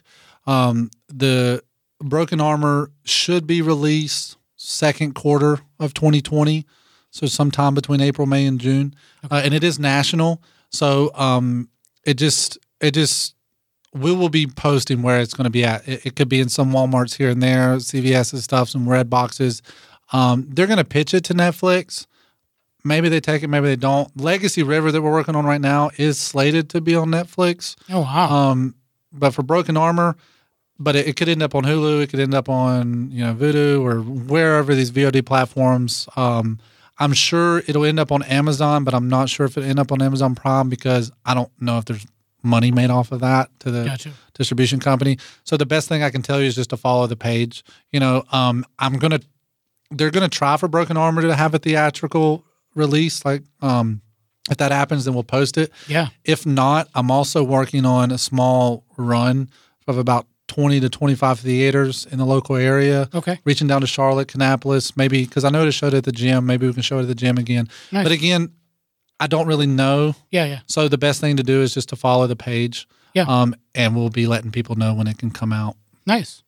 So Yeah, I I have a, just a question about the like the pro, you know being like having access to like the streaming stuff now. Does that help you as a small or independent? Oh God, it's amazing. Um, you know, distribution was so different five years ago because you just it was kind of a monopoly on it. Um, Netflix being pretty much that was where you wanted to go. Um, you know, and then you have like HBO now and stuff. But now, I, I mean, what is it? Apple TV's coming out with something with uh, Jennifer Aniston and Reese Witherspoon or something like yeah. that. So there's so many, there's so many apps that have their own VOD streaming like I platform now. Yeah. which is and i feel like it's because people's there's just there's so many people and everybody watches stuff all the time. Yeah, so so the, never stops. yeah so the demand for content mm. has supplied us with work. And now that's what you're seeing is everybody's just popping up with their own tv shows. And these these companies are constantly looking for content creators you know looking for the next game of thrones or the next big thing you know which is great for us because it creates work. But the only thing is, and I may be off on this, and this is just speculation, but the more people that are looking for stuff means that the more they, the amount that they would have paid you five years ago is probably gone vastly down. So mm-hmm. if you've got two or three competitors, but now there's 20 people out there looking for content, you know, the there's, amount there's more would- slices to the pie. I guess Exactly. Yeah. So they're like, do you want to be on it? It- There's more bargaining ship leverage for them. Yeah. But work is work. You know what I mean? Yeah, and you know, if you get picked up, uh, say you're on Hulu or Netflix or something, and you get a lot of views, that just helps you in the future, right? I mean, Oh yeah. The the the more views just adds up because it's the popularity. You know, they'll. It's kind of like music too. You know, before music uh, companies would they go out and find talent and then sign you, and they're like, "This guy's gonna be big." then they own you. It's slavery. yeah, exactly. Nice callback. Joe. He's the king of callbacks. CB, that's your name. Okay, so like, you know, music companies now they're like, they wait for people to get big. You have to go out and get your own videos. You have to go out and get your following. You have to go out and do all this stuff. And then right when you start to trend, then we're going to attach. We're going to attach ourselves to your coattails. And it's the same way in film. Hmm, interesting. So that's why I mean we do all this stuff. You know, I mean that's why I do radio and TV, and no one's going to do it for me. You know. Yeah. You're not- Did I put you on a plane to Japan to do press tour? I love Japan. I've been there. I love Tokyo. What? Um. Tell us about Legacy River. Uh, Legacy River is awesome. Um, Legacy River, Proverbs twenty six eight. Um, basically, who he who trusts in his riches shall fall, and the righteous shall flourish like the branch. So, Legacy River is based on greed, and so you have the guy that played Val Drexel's playing the villain again. He was originally scheduled to to play the good guy, but then we just kind of switched him. We're like, we're gonna just going to typecast you, you know. Um, but he's playing a, a really crooked sheriff. Um, but basically, what happens is you have Legacy River, which is uh, um, the, the the ranch for the main character, Luke James. Luke and Walter, they're brothers, and they run this ranch. Um, and then they they fostered two kids, right? And then you have Clifford and Colin Archer, who are brothers. Clifford is the sheriff; he's the bad guy, and Colin is the brother. The and their father had this huge fortune, and the father just left it to Colin, which really, you know, pissed Clifford off. And so Clifford has created this vendetta to become rich and, and powerful. He's just he's extremely greedy. Well, he finds oil on the land, the James Ranch, and no one knows it. So he starts concocting a plan to get um, my character killed and frame my brother uh, to get my brother to kill his brother Colin because he thinks Colin did it. And then Walter goes to jail and then kicks the kids off. But there's one little problem. There's this man named Mr. Allen who's the lawyer and the kids um, luke left he was a poker player too so there's like a bad side to well not a bad side but he's a gambling side and he left he had this choice because the ranch is also in foreclosure so he has a choice to take this money he's won from gambling to save the ranch or to give it to these kids and set them up for life. And he sets up a trust. But when he dies the lawyer comes in and gives the trust to the kids. The kids meet the lawyer. So when all this stuff happens and luke gets killed and walter gets blamed and he gets arrested and all stuff they go to mr allen. Then he starts snooping around and figures out the entire plan ends up helping bring everything down or bringing Clifford down, and then the ranch goes to the two kids, and then what the two kids do with it is the most important part. They donate ninety percent of what they make off these oil fields back to the local communities, uh, creating like shelters and building homes and uh, giving seed money to local entrepreneurs to get their money started and taking as long as those entrepreneurs give a percentage back to these charities. And so they're doing all this stuff, and so they end up like on a, a news station talking about what they're doing. And at the very end of the film, um, one of the siblings, you know, looks at the camera and it's like, you know, what's your legacy? And that's that's what it's about. It's like how, on one side, when you make decisions as a human being that are based on greed, if you think of that decision, when you make that decision to throwing a rock in a water, the ripples and mm. how many people it really can affect. And so it's, I need, you you know, we want people to think about the the recourse to those actions based off of greed. Mm-hmm. But then also when you're given something so substantial, what you're supposed to do with it. You know, instead of going out and buying a Lamborghini, why don't you just rent a Lamborghini for an hour and get that experience? You know, Yeah. and then take the money and give it to somebody else. And the other thing about it is, um, I have these young kids in today's time making these decisions. Hmm. So I want people their age that see this film to think about that. Mm-hmm. You see what I'm saying? But also at the same point, you don't have to have all this money and all of this stuff. We all have the capability to help other people Yeah. within our capacity. Mm-hmm. And even though there's people out there that want to give back and want to do all this stuff, but they can't because they're limited, that's okay. Mm-hmm. Just Yeah. be okay with what you can do. but the point is, as long as you do do it, you know, and that's the tagline to the movie is what's your legacy? Yeah. And that's what we want to get people, you know, and it's a modern Western too, which is kind of cool. Um, you I know, was thinking it was a modern take on Hamlet, but I guess I'm totally off. no, I was thinking like Matlock and Beverly Hillbillies. Oh, yeah, Like that'd be the- good. That's, that's, hey, I like that. Matlock meets Beverly Hillbillies. yeah, that's, I miss Andy Griffith, by the way. He's so good. yeah. He was so good. Anyway, I digress. I know sounds like a- digress. Great story, great message. And we do have the spec kids. trailer out for that on, the, Oh, okay. on, on the Facebook. So that spec trailer is out, and it's about. Uh, it's got a monologue about my character. So my character in the movie, his wife was killed. His wife and son were killed in a drunk driving accident. Hmm. And there's this scene with um, his brother in in the movie where he gives his brother comes to him talking about God and stuff, and, and my character's like, God, you want to talk to God? You want to talk to me about God? Where was God when I was holding my son like in my arms? And and, I, and he just starts spouting off all this stuff, and then he pulls out a gun and tries to kill himself, and Walter, his brother, stops him from doing it. And this is based off of, um, uh, I had a brother commit suicide in front of. Uh, two of my other brothers and stuff, and then, then so suicide is is kind of it's it's not a main theme, but it's a sub theme in there, you know. Um, but we never f- after that scene, I, I never show the two brothers hmm. like reconciling after that because you don't always get the opportunity. But in that scene, when when his brother's talking about, you know, where was God and all this stuff, he says because it's like when you're writing it, going back into you guys' questions earlier, I was sitting there, I was like, what what could he say? You know, and I was like, but I don't want him to preach, like be preaching, well, you know, this and this, because it just doesn't seem natural. Yeah. So basically, I was just like, I'm just going to write what comes natural, what what I think would really happen. And Walter says to his brothers, like, I, I wish I was a pastor, or I I wish I knew Scripture to tell you, but I don't. But all I can tell you is, is God does exist. You know, and it's just plain right Yeah. out there like Yeah. that. There's no come to Jesus moment. There's no like, you know, I feel like most Christian movies would attack this scene as, you know, there'd be a bunch of crying. He, the, the brother says some, you know, crazy monologue or something, and Mm-hmm. you know, the brother they just hug and stuff, and they, they- you know, but that's not real life. Yeah. yeah, Yeah. right. You know, and and it's okay, you know. But there are some movies where we do we do need those movies, but I feel like those movies are out there. So yeah, Yeah. sorry, go off on a random tangent. No, no. Very good. My last question for you What does a gaffer do? I don't know. Okay. All right. No, uh, I, I'm There's the tape involved, right? No, so you, well, you have the gaffer tape. Gaffer tape can put down, you know, like you got all these like crazy wires sitting on the floor. Gaffer tape would organize them and just walk over them. But gaffers do have that tape, so that's where. And, but they're also for action marks. So like or cue marks for the actors, like they have to walk into a scene and they stop right there because. Um, before you roll, the camera's right there, and so you get a focus mark right there. So the actor walks right into and stops on their mark, and they're in focus. So the way cameras work and then like uh, cinema lenses and stuff or prime lenses like unless the camera's got autofocus or whatnot but you have to actually manually focus those things. So like when you watch films and people are like moving and, and the camera's moving with them and stuff and they're staying in focus, there's a guy sitting on the there's a second like assistant camera operator or pull focus guy keeping that focus that they have chalked and they've they've run and rehearsed that and practiced it and practiced it down to the point where they've got it. So that's actually someone just nailing focus, man. And it's awesome to watch. But uh, a gaffer mostly helps uh, with, within the lighting department.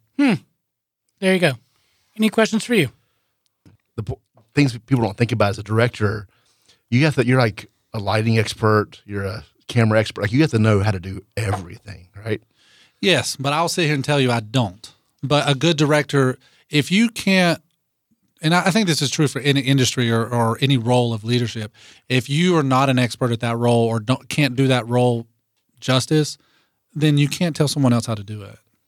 Yeah, that makes And sense. but but you know, not all directors know everything. So it's like, hey man, I trust you. You know what you're doing. This is my vision. Get as close to it as you can. But you have to know what you're want, like what the end result, what you're looking for. Yeah, well, you have to know the terminology of what you're wanting Sure. to do and stuff like that. But you know, all right. So if you, what would in the film industry, what would your role be? Oh well, I'm a I'm an audio guy, so I would probably be like a, either Sound. an editor or like the guy holding the pole with the, The mic boom pole? Yeah, the boom pole. Okay, cool. Most likely, yeah. What about you? JT? I would be the guy guarding the craft services. that would be me. Crafty. Guarding the craft services. Guarding in, in air quotes. Dude, you guys need to go on Facebook and follow um, movie set memes. there are so many jokes about, and these are it's only industry professionals in there, and you can learn a lot about the film industry and the terminology and stuff. But they make a lot of funny jokes uh, about crafty and stuff. It's really cool. You should check it out. I I always am impressed by.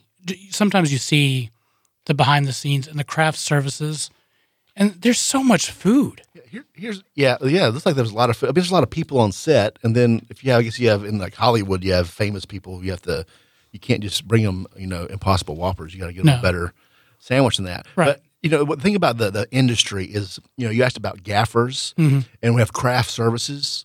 Uh, If you didn't know what that meant, like how's craft spelled? Is it K R F T? Because everyone has Kraft and cheese. cheese. Is that? Yeah. I mean, uh, seriously, C- CR. C, no, exactly. But the names for things in movies have no context outside of that world. Mm, that You know, good point. so you can talk about like people who maybe they just hold a clipboard, have some crazy name on a film set. It makes them sound important, but they're just sitting there holding a clipboard.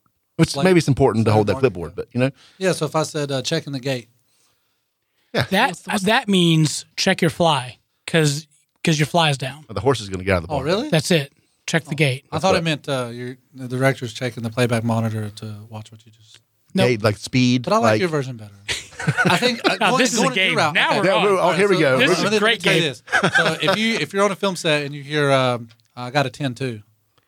That's a breaking and entering. 10-2, I gotta go poop. Oh, 10 2. 10-2. Oh. all right. Fire Mattis. Get give us some more because this Yeah. is fantastic. Uh, I, you got flag on the play. Uh, Kevin Smith loves that one. I mean, there was something wrong with uh, Flat. Okay. And that's a football term. Okay, that Got makes it. sense. I'm with Okay. that. Yeah. uh, striking. That's bowling. That's a bowling term. You got to strike. Striking. That's not related to the 10 2, right? That's a different. Uh, striking. Or you just you refuse to work. Mm, yeah, the writer's Tell what, striking. I, so I got something interesting. We- we- I know we got time, uh, not enough time, so I know this. Striking means you're like striking lights or turning them on and stuff like that. Oh. And then extension cords, they're called stingers. Stingers? Because if you like bite one, it stings. I don't know. Why? Why do they So call like I them said, the vocabulary in that it's the only place you see that. Yeah, Like in the audio, like I do, you know, live audio and stuff. That's a cable. right. That's a speaker. You don't go. You don't go uh, on a con- construction work zone and somebody says, "Hey, bring me that that stinger over there." Yeah, No, bring me the extension cord. sure. And I have trouble saying that when like I'm in stores or something. Do you have any stingers? Uh, extension cords? It must be like a union thing. Like you can't get a job in the film industry unless you've had gone through like film vocabulary 101 or something. Is there any more that we can? I'm gonna. Do you want to know how film was created? Yes. Okay, real quick. So, yeah, and I may not have all the names right, but this is the gist. So, back in France in about 1891, there were two guys. Don't know the names. Who cares? But they were Louis um, Pasteur. They were at. Uh, I don't know. That must be inside joke. So there were two guys at a, at a horse racetrack, and they got into an argument. One guy said, guy number one said, when a horse is running, at some point when a horse is running, all four hooves are off the ground. Guy number two said, "You're wrong. There's always one hoof touching the ground." So it's a bet. It was a bet. And they said, okay, well, how can we prove this? So what they did is they called in a photographer to take pictures of a horse running. Well, he takes pictures like, well, this isn't true because there's gaps in it. So the photographer had the bright idea on the like the straightaway of the, the track. They set up like little uh, strings in these um, cameras. So each time when the string was broken, it would take a picture. And this horse just ran across like hundreds of them. Boom. Oh, like and then, frames per second. and then he took the pictures and put them together like a flip book to create motion. And they found out that, of course, there's always one hoof on the So ground. that was the punchline. Okay, wow. But from that, the, the and then you had these two brothers called the Lumiere brothers. They came in and took that one step further and created the world's first camera in 1893 that actually captured motion. Okay, and then they started filming um, little shorts, which were called actualities, which today we would probably call documentaries. Okay, but they would just film. They would just film right real life. So they would go in the street, set up the camera, and just roll the camera, and people just walking and stuff like this. And then they would take these short films. It's called YouTube now. yeah. And then they would take these little short films and they would put it in to uh, like these little gymnasium type things, put up chairs and stuff, and they would project it onto the screen and show people. Okay. The technically, and it's debatable, the first horror film. So what they did was they went and filmed a train station and they had this train coming into the station or whatever. All right. So they filmed the train coming into the station. So when they showed it to this audience, the closer the train got to, to like to the screen, people started getting really uneasy and stuff. Like, what's going on? It got a little bit closer. And by the time it got right up to them, people were screaming and running out the door mm. because they thought it was they've never seen motion before. And that to me is like crazy about how today time we take all this stuff for Yeah. granted. Yeah. Yeah. But but then this kind of developed into um, filming like they started putting little like the, the the Great Train Robbery together, and they started putting little narratives together and stuff. And then they would make these little movies and they would show them. But then they were like, well, we want to show everybody. So that's when you got these people on on uh, um, horses and carriages and stuff to take their films, and they would travel to these little towns and set up, kind of like a circus. They come to town, they set up and put chairs up, and these were called Nickelodeons. Okay. And then after that, then they go, well, we just kept doing all this. because they were all in nickel, right? Yeah. So Yeah. so they just had to set up. Um, They were like, well, we just can't keep traveling, you know. So they wanted to expand, so they started setting up little centers and stuff. So the people would film, they'd send it to these centers, and then those centers would distribute it, and that's where you had distributors. And then they were like, well, why don't we just have theaters? Because all this stuff, just start churning out so much content because everybody wants it, you know. And then that's where your movie theaters come. But it all it all came from a horse bet. Wow.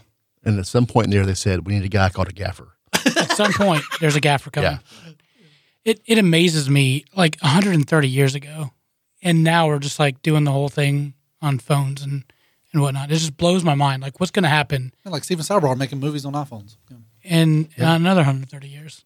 Yeah, this I can tell you where I can actually tell you where this is. And I wish I had a national stage to say this, just so I could say. I told this is a, you. we're we're we're worldwide. We are worldwide. That is that was I shouldn't have said that. That was me. That was rude. I have said no. that. We we are horrible. We know that. So what I would like to do is now that we have like the camera called the Oculus, like um, James Wan did for like the Conjuring and stuff, where it films you know 360. So what I want to do is I want to take the Oculus and then I want to mix virtual reality. So basically the idea is I can film the character and show you the frame that I want. But the camera's filming 360. So when you come into the theater, instead of 3D, forget 3D. You come into the theater and you put these virtual reality goggles on and you watch the character. But if you want to turn around and look what's behind, you can. And so it's a it's a virtual reality movie that you walk like like can go and experience. Well, that hmm. like Jon Favreau did that with the Lion King, right? If you like, Oh, I didn't know he that. directed it in VR.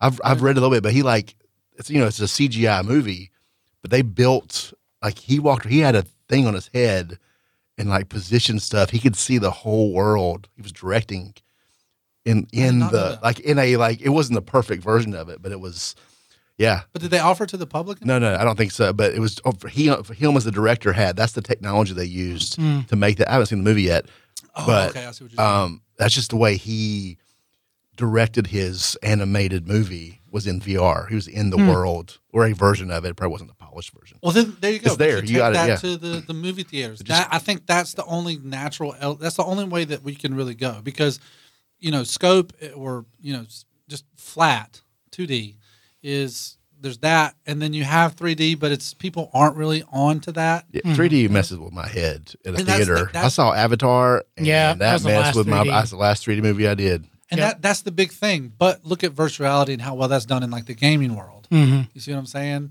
It's only natural that film, narrative film, and or documentary. I don't uh, maybe documentaries, but that world they just eventually collide and, and think about that type of experience. You know, So what I hear uh, Jay saying is what we need to do is invest in those wet wipes because we're going to be wiping down all those virtual reality headset. Oh yeah, you're gonna walk in. There's gonna be a bin for the virtual reality glasses you sit Yeah. on your head. Yeah, You sit and in some chair some some some teenager is going to be in their back with the white wet wipes, cleaning them all off. That's it. that Having is Future. actually, dude. If it starts, you need to buy that stock. I'm just saying. That is ingenious. No, no, that is truly ingenious. The guy that invented the paperclip. Think about that. I mean, you just, you just. Well, I, I was at Carowinds on Saturday. Okay. And they have you know it's it's Carowinds time. I went during the day for my little kids. Right. But they have a they have a silent disco. Okay. So you know, you put your headphones on, you dance. No one hears the music but you. Except So it you. looks it looks hilarious. to Yeah. watch. But there's a guy in the corner wiping down all the headphones. Told you. Told you. With the wet wipes. Yep. All right, Jay Turner, thank you so much for coming. I we really appreciate it. I thoroughly enjoyed it. Yes, sir. So check out uh, Broken Armor, Legacy River, soon to be on Netflix, worldwide, global release in Japan coming up. Uh, no, just uh, pay attention to their Facebook page. We'll have all their links and whatnot, uh, so you can follow them. Check out the, their movies when they get released. Thanks again. So thanks for tuning in to the Southern Fried Philosophy Podcast. Uh, make sure to check us out on all the places that podcasts exist. Uh, give us a like, leave us a comment. Um, go follow us on social media. We're at SFP Radio everywhere Facebook, Instagram, Twitters. Reach out to us, contact us. We'd love to hear from you. Uh, yeah, and we again want to say thank you to our sponsors. Also, a shout out to States Vegas Radio because we did not mention them in the beginning. Thank you guys for uh, for playing our shows Monday at six o'clock and Friday at four.